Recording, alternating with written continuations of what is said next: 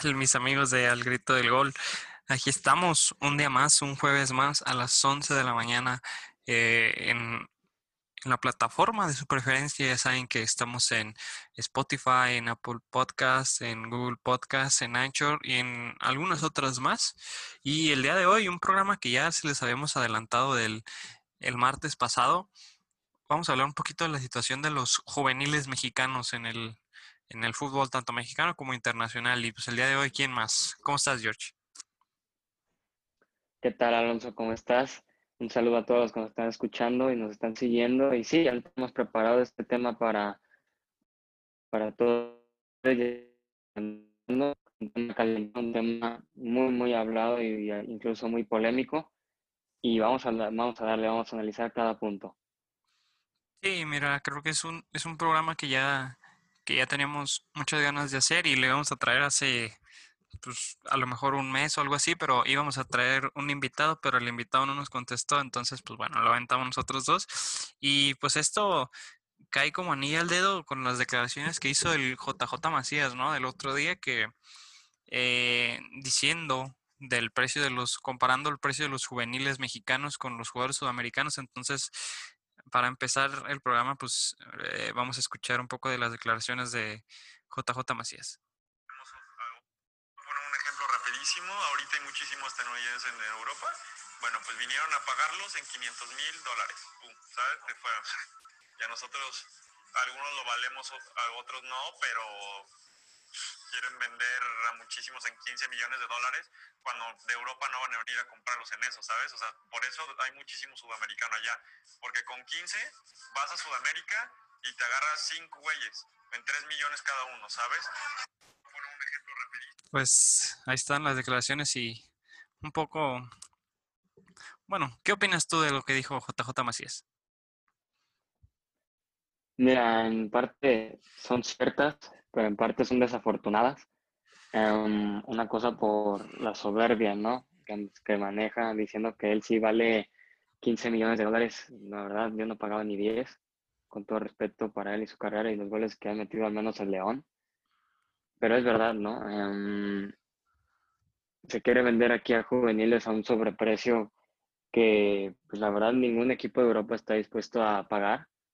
Y pues es una realidad luego después terminan estancados estos jóvenes, luego no, no pueden dar el salto o incluso sí pueden llegar a, ir a Europa, pero sin que el entrenador lo pida, ¿no? Son muchas circunstancias y la verdad es que en Sudamérica en eso nos lleva mucha ventaja porque pues, no se fija más en lo económico, sino en seguir exportando y aquí es totalmente diferente, ¿no? Es totalmente lo contrario. Eh, creo que es una, es una realidad y coincido con que tiene razón Macías en sus declaraciones y, y creo que e, es, es, una problemática muy real que en México vienen los jugadores, vienen los clubes europeos a fichar, pero pues muchas veces se van, se dan muchas ganas con, con las ganas de quedarse con un jugador y, y es una realidad que en Sudamérica te puedes comprar jugadores hasta lo mejor de más calidad por muchísimo menos millones de dólares como lo que es aquí en México, ¿no? Eh, hemos visto que pocos jugadores mexicanos han ido exportando, se han ido hacia Europa y, los que se van es porque ya tal cual tienen un nivel extraordinario, ¿no? Y, vemos que en Sudamérica jugadores que a lo mejor tienen una buena temporada o destacan eh, algunos partidos y ya inmediatamente se van, ¿no? O sea, no, no les dan ese tiempo como para que se consoliden, que esa es una de las cosas más famosas que, que se habla aquí, ¿no? Que antes de irse a Europa se tiene que consolidar. Y pues yo creo que, que no, o sea, el, futbolista mexicano no se tiene que, creo que no se tiene que consolidar antes de irse, porque creo que puede aprender más en Europa que lo puede aprender aquí en México. Y, y los que dicen que sí, se tiene que asentar primero en el fútbol mexicano. Usan mucho el ejemplo de Diego Lainez, que Diego Lainez tuvo unas muy buenas temporadas en América, debutó y se va al Betis, pero pues la, y, en el Betis pues no está jugando, pero no creo que sea más allá de que porque Diego Lainez no tenga ese talento, o sea, creo que Diego Lainez se equivocó en, en, no haberse ido al Ajax, porque pues el Betis es un club que tiene un poco más de competencia, un poco de fondo de armario más, más amplio que, que el Ajax y pues que el al Betis no le interesa tener esta formación, además de que la Liga Española es mucho más competida que la Eredivisie, pero ¿tú crees que si el futbolista mexicano se tiene que asentar y consolidarse primero en México antes que irse a Europa? Pues mira, es un tema controvertido, ¿no? Um, hay quien dice que sí, hay quien dice que no. Yo, por ejemplo, veo a Laines y pues la verdad no está teniendo el, desempeño en Europa que él hubiera deseado y muchos se lo deben a, muchos dicen que esto se debe a, a que no se fogueó al, al 100, ¿no? En México. Yo creo que tal vez no era necesario que se fogueara en México, sino que más bien tuviera pues más participación en España, ¿no? Ahí pudo haber sido explotado totalmente su potencial si lo metían pues más tiempo de lo que ha jugado. Yo creo que influye más la participación que tienen en su club que lo que jugó en el club anterior. Em, yo pienso que un jugador tiene que adaptarse jugando en los partidos, no entrenando o no en su anterior equipo. Yo pienso que por eso es también a veces que equipos como Argentina, digo, que países como Argentina, como Brasil, em, incluso hasta allá Colombia, ¿no? Con jugadores juveniles, pues los exportan sin importar si era realmente figuras en sus clubes, exportan porque exportan y por eso son líderes, ¿no? En la venta de jugadores hacia, hacia el viejo continente. en Sudamérica no importa si son figuras, simplemente importa que, que avancen y que aporten al fútbol. Y pues ya después que en un futuro sean referentes de la sección argentina, pero realmente esa es la diferencia. A, a los equipos sudamericanos les importa muy poco que se fue bien y esos y resultados. Son muchos jugadores argentinos y brasileños juveniles que pues, hacen figuras, ¿no? Yo creo que son un claro ejemplo de que no es necesario que se adapten al, fútbol doméstico. No, y que además eh, creo que se, e, es, es, muy resaltado en el nivel de las ligas, ¿no? O sea, por ejemplo, vemos aquí en México que la liga, que pues creo que vamos a coincidir que es la mejor del continente junto con la brasileña. Creo que la brasileña está un poco más arriba. Pero, o sea, la liga mexicana se come a la liga argentina tanto en nivel como en jugadores.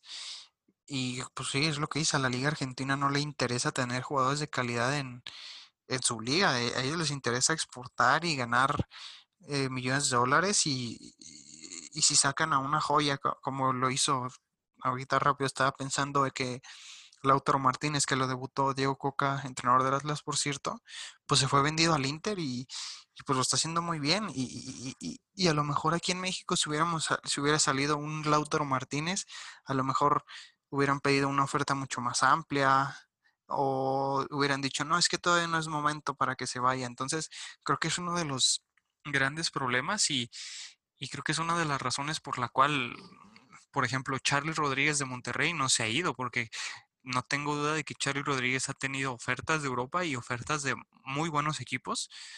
Por ejemplo, se, escuchaba que la Lazio buscaba a Charlie Rodríguez, pero pues como en algún momento no recuerdo a quién se lo escuché, pero pues los equipos mexicanos, la gran mayoría, no tienen necesidad de estar vendiendo como los argentinos, ¿no? Entonces, por eso acá se busca ser campeón y Monterrey dice, pues sí, Charlie es, pieza fundamental de mi proyecto y a menos que llegues con una buena cantidad, pues yo no lo voy a vender porque yo quiero ser campeón. Entonces, creo que México, más de un país exportador de juveniles, creo que es un país más de que busca fortalecer su liga y además de que pues sí, mencionaba JJ Macías lo de los traspasos, pero el jugador mexicano se quiere ir ganando muchísimo más de lo que gana aquí y, para Europa no, no, le vas a pagar una millonada a un jugador que a lo mejor y te puede funcionar.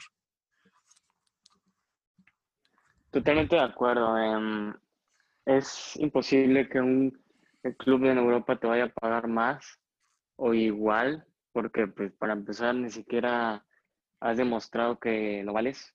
o sea, no es lo mismo jugar en la Liga MX que jugar en la Liga Española, eso está clarísimo.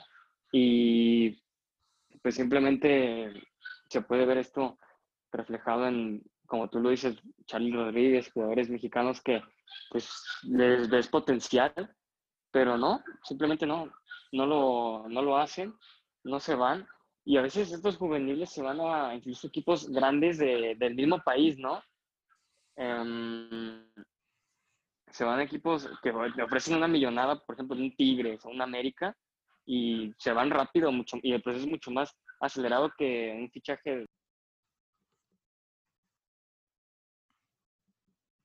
De acuerdo, pues es que también creo que uno de los grandes motivos es que el, el jugador mexicano no sé si sea más, no quiero decir avaricioso porque pues al final es un trabajo y, y, y, como cada trabajo se tiene que se tiene que vender y te tienen que pagar lo que lo que estás ofreciendo y lo que estás generando pero sí creo que también creo que pues es un poco más de lo, de lo social y lo cultural no al, al, futbolista argentino no le importa tanto ganar poco lo que le importa es un poco salir de, de su país y aquí en México parece que se dan muchos contextos para que el futbolista esté esté feliz y no se le vea esa urgencia o esa necesidad de, de, salir a como dé lugar y a, y a, la liga que sea o al equipo que sea, ¿no? Por eso vemos que se exporta muchísimo en, en, Sudamérica y también yo pienso y pues no sé si también ya vean, venga con un poco de, pues como de prestigio, ¿no? O,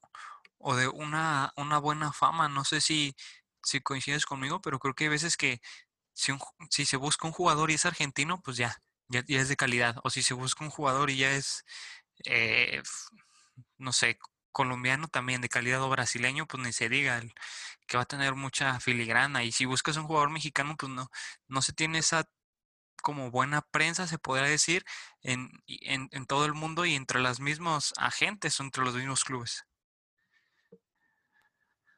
Sí, yo estoy de acuerdo con eso. Um, a veces existe esa prensa, ¿no? Existe esa prensa que pues le da la preferencia a los argentinos, a los brasileños, a los colombianos.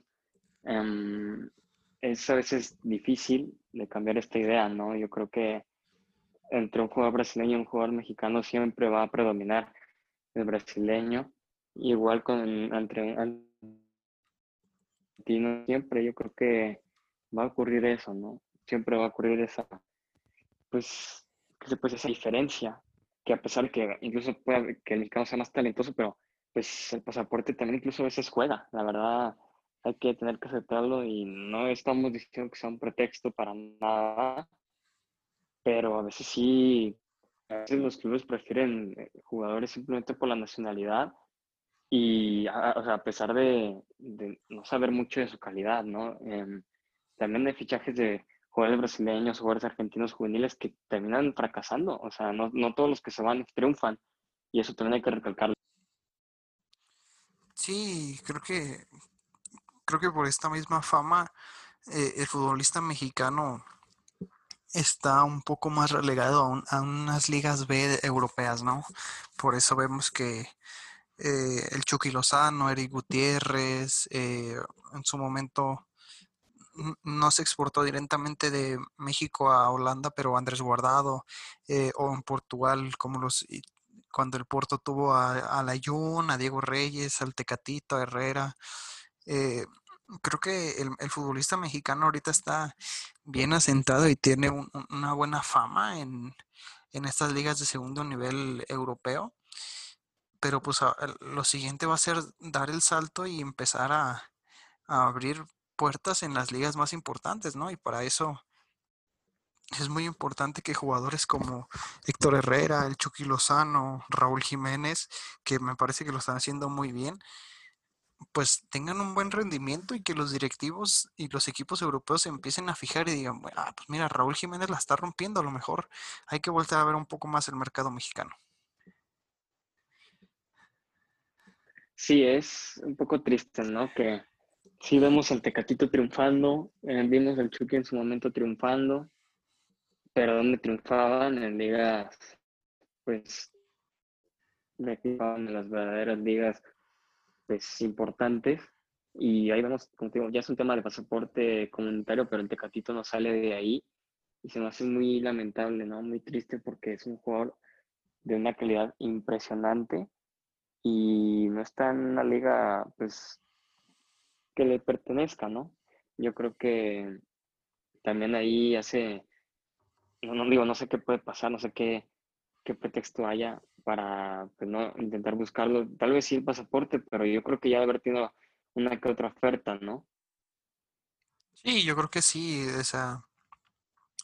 Es que también no sé qué tan cierto sea eso como en su momento lo que le pasó a Memo Ochoa y el Nápoles, que pues ya estaba casi, casi, casi hecho, pero por el que Memo Ochoa ocupaba una plaza de extracomunitario, pues no lo, no lo pudieron, no lo pudieron fichar, porque recordemos que en Europa los equipos solo pueden tener tres, va variando de la liga, pero por ejemplo en la española solo se pueden tener tres jugadores no, que no tengan pasaporte comunitario. Por ejemplo, en el Real Madrid, eh, Kubo, que este chico japonés, pues no pudo estar registrado esta, esta temporada porque el Real Madrid ya no tenía plaza y fue el sacrificado. Entonces yo creo que el Tecatito ya que eh, al término de esta temporada tenga un pasaporte comunitario, se le abren las opciones y ojalá se pueda ir un equipo de muchísimo mejor nivel porque sí me parece que podría estar perfectamente para un Sevilla, para un no sé, a lo mejor para un Tottenham, para un Villarreal, para un Inter,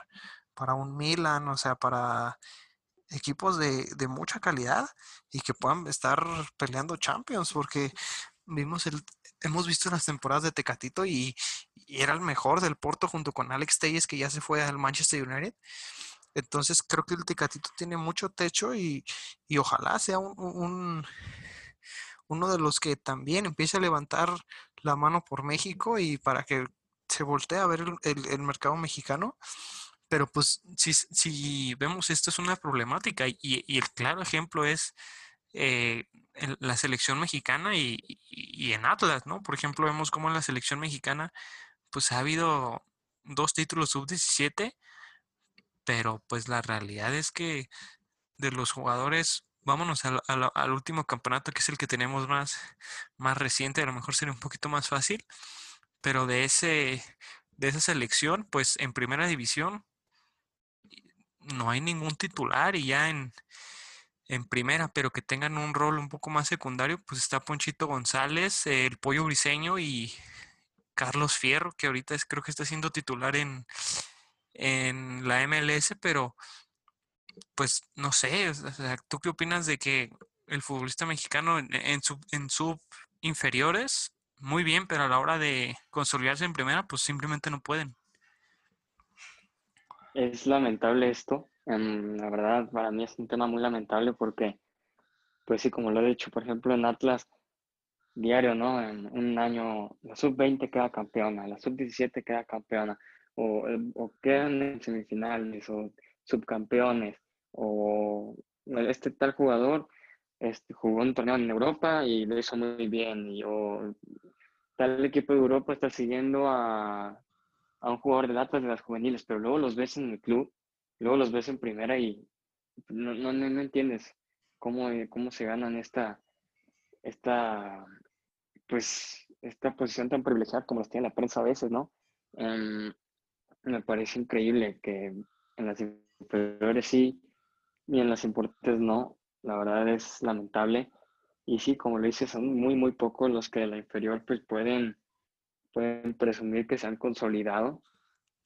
Y a la fecha, por ejemplo, el Pollo Briseño, que es capitán, que fue capitán de la sub-17 de aquella, aquella 2011, pues es que si se va de Chivas se va a a un equipo de expansión porque nadie lo quiere. Realmente es un jugador muy limitado. Em, a Carlos Fierro lo veas como el goleador de la sub-17 y pues dónde está Carlos Fierro, ¿no? Em, es muy, muy triste esta situación y en Atlas, que se supone que era una de las potencias en cantera, pues incluso más triste porque ahora ves cómo debutan canteranos una y otra y otra y otra vez y ninguno funciona y luego ya se van a otros equipos de préstamo y ya se perdieron, o sea, es, es muy triste. En Atlas, la verdad, no, no entiendo qué pasa cuando este tipo de cosas suceden. No sé si es un trabajo de la cantera o si, la, si realmente el nivel de las inferiores ya está en un nivel malo o, o si con una experiencia insuficiente. Pueden ser varios factores. Yo, yo, yo tal vez no sepa, la verdad. Yo me puedo ir porque la liga de los inferiores pues, son, son malas, no se compara nada con, con las verdaderas, pero pues podría estar incluso equivocado. Es que es, es, es complicado. Creo que también, como lo, lo mencioné hace rato, y pues creo que también es mu- mucho, mucho del tema cultural, pero no sé, por ejemplo, pues quien me conoce sabe que yo en su momento jugué en quinta división, ahí tuve un, un torneito jugando en, en, un club en quinta división. Sí, sí llegué a debutar y sí eran, eran entrenamientos todos los días eh, de 3 a 5 entre semana. Entonces, pues creo que el futbolista mexicano aquí, yo en mi experiencia, pues obviamente voy a hablar de lo que yo vi, de lo que yo viví, pero creo que el futbolista mexicano está acostumbrado a, a pues solo estar entrenando en el fútbol, ¿no? Porque, por ejemplo, yo, en, yo entrenaba de 3 a 4 y yo sí iba a la secundaria, que era desde las 7 de la mañana hasta las 2 y media, ya después me iba a entrenar. Pero creo que era de los pocos del, de, la, de la plantilla de ese momento que estaba estudiando. O sea, mis compañeros no, no estaban estudiando, o sea, lo único que hacían en todo el día era, era entrenar, o sea, nada más en la mañana se levantaban y iban a entrenar en la tarde y, les quedaba casi todo el día libre. Algunos sí trabajaban, otros tomaban, sí iban a la escuela, pero no, no, no era en sí como la escuela, sino era como una secundaria o prepa abierta, entonces era más flexible.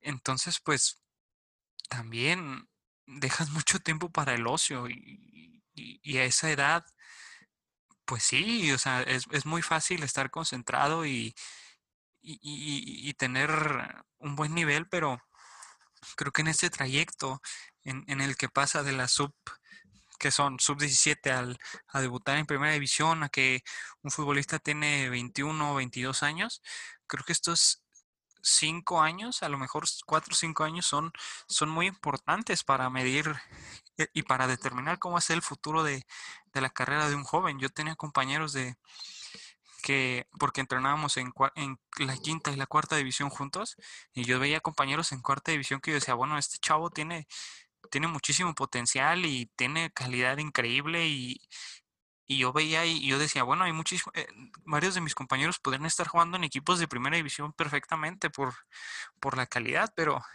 luego veías que el día de partido llegaban y, la noche anterior se habían ido de fiesta o llegaban a algunos entrenamientos tomados o ese tipo de cosas que creo que, que no le hacen no le hacen bien ni al futbolista ni a los equipos. Entonces pues yo no sé qué tan qué tanto influye todo esto. Tú cómo ves pues mira eh, claro que influye. Mira yo no no estuve en ninguna categoría inferior pero sí me ha tocado conocer casos de, de gente que pues la verdad que tiene un talento bestial. Lo, y yo llegué a jugar incluso con gente pues con muchísimo talento, pero simplemente no, no llegaban. ¿Por qué? Porque pues como tú lo dices, a esta edad pues pasan las cosas de, de la fiesta, ¿no? De hacer desorden y de salir y simplemente hay mucha gente, mucho jugador joven que se pierde en esto.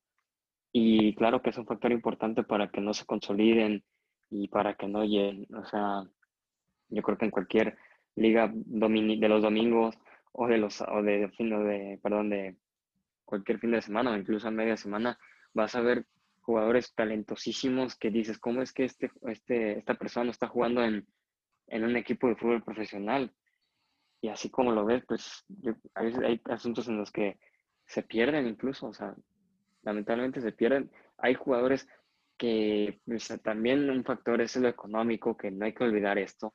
Hay, hay veces que sí te llegan a platicar que les pidieron dinero y pues ahí se acaba el sueño, ¿no? También es una cosa muy importante eso. Los ves con un talento impresionante, pero al final le piden dinero como a cualquier otro. Hay quien los paga, pero ya sabemos esta historia de que quien los paga pues no, no es el mejor jugador o el mejor juvenil, ¿verdad? O sea, ya esa historia ya está más que contada.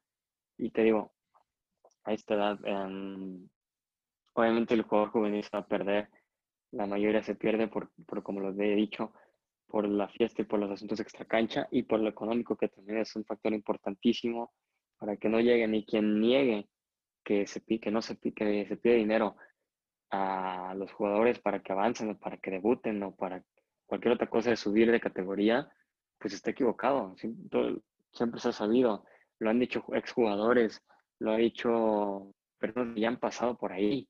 Así que yo creo que ya será una realidad que no se quiere ver, ¿no? Es triste, sí, es muy, muy, muy triste porque ese tipo de situaciones pues no, no deberían de pasar porque pues al final es corrupción, ¿no?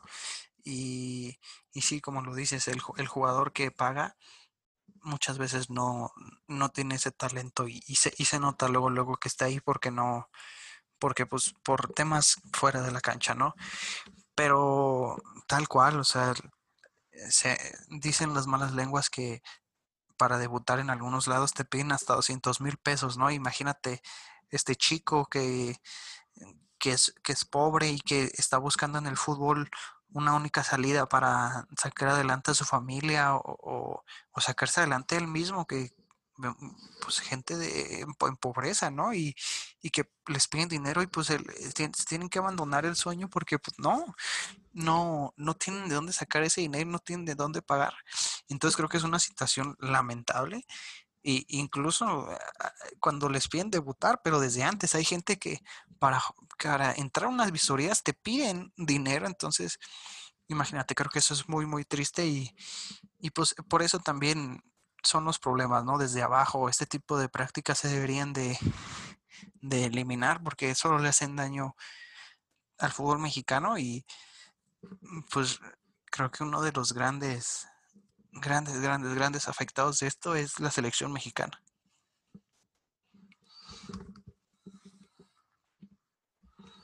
Al final sí, el común denominador es la selección mexicana y una de pagar los platos rotos porque luego no hay un cambio generacional importante con jugadores pues determinables y al final pues pasa lo que pasa, por ejemplo, con Rafael retirarnos como los 30 de edad, digamos, que se le aplaude y todo, pero ¿por qué? Porque no había más calidad joven,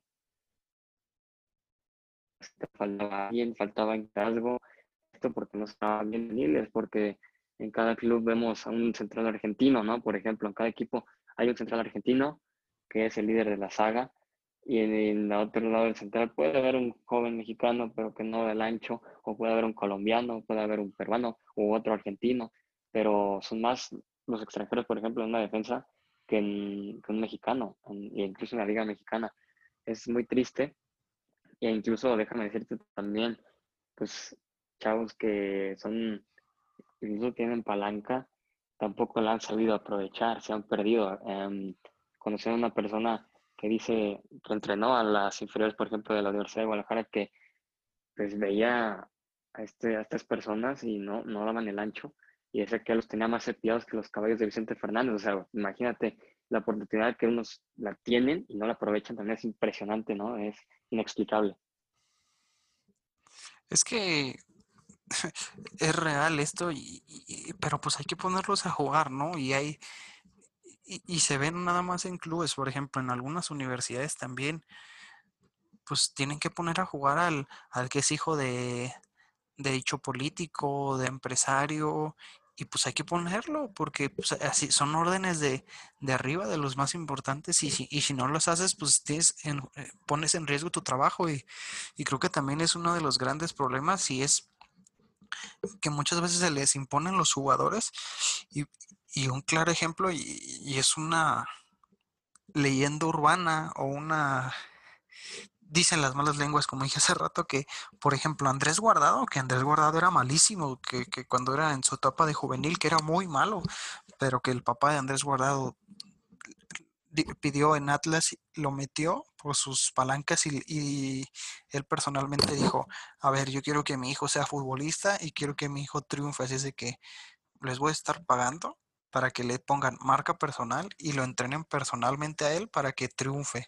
Entonces, imagínate, a lo mejor Andrés Guardado, ni, ni, si no, si hubiera, si Andrés Guardado hubiera sido pobre, pues ni hubiera, ni, nunca hubiéramos conocido a Andrés Guardado, porque dicen los que jugaron con él que pues era malo y que fue un jugador que fueron formando y que le tuvieron que enseñar a jugar y ahora velo dónde está, ¿no? Pero por, por sus orígenes pues están con pues con, con mucho dinero, ¿no? Y, y, sí, hay muchísimos juveniles que no tienen esa, esa oportunidad de estar pagando porque pues no se puede, imagínate que te pidan 100 mil pesos, pues de dónde vas a sacar 100 mil pesos para debutar.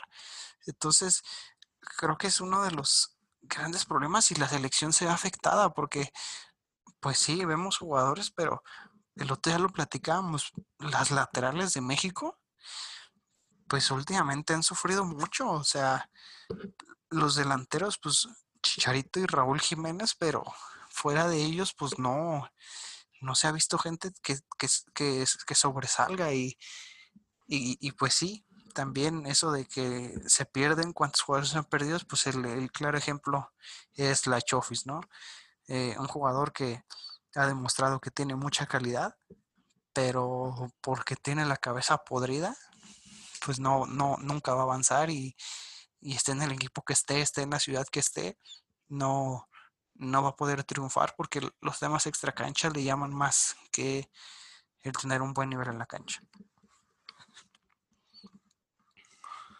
Sí, bueno, ya es un caso también no particular porque también muchos canteranos um, terminan debutando y terminan siendo estrellas por dos partidos y ya, lo firman como por cinco temporadas con su club. Hay veces que sí pasan, hay veces que solo pasan las chivas rayas de Guadalajara, pero sí, es un ejemplo pues, que iba a ser común porque el futbolista mexicano a veces pues tiene la cabeza en otras cosas, no se enfoca en la cancha, no se enfoca en su rendimiento, no se enfoca en mejorar y luego tiene que estar quejándose por las críticas, ¿no? O sea, algo que tú originaste,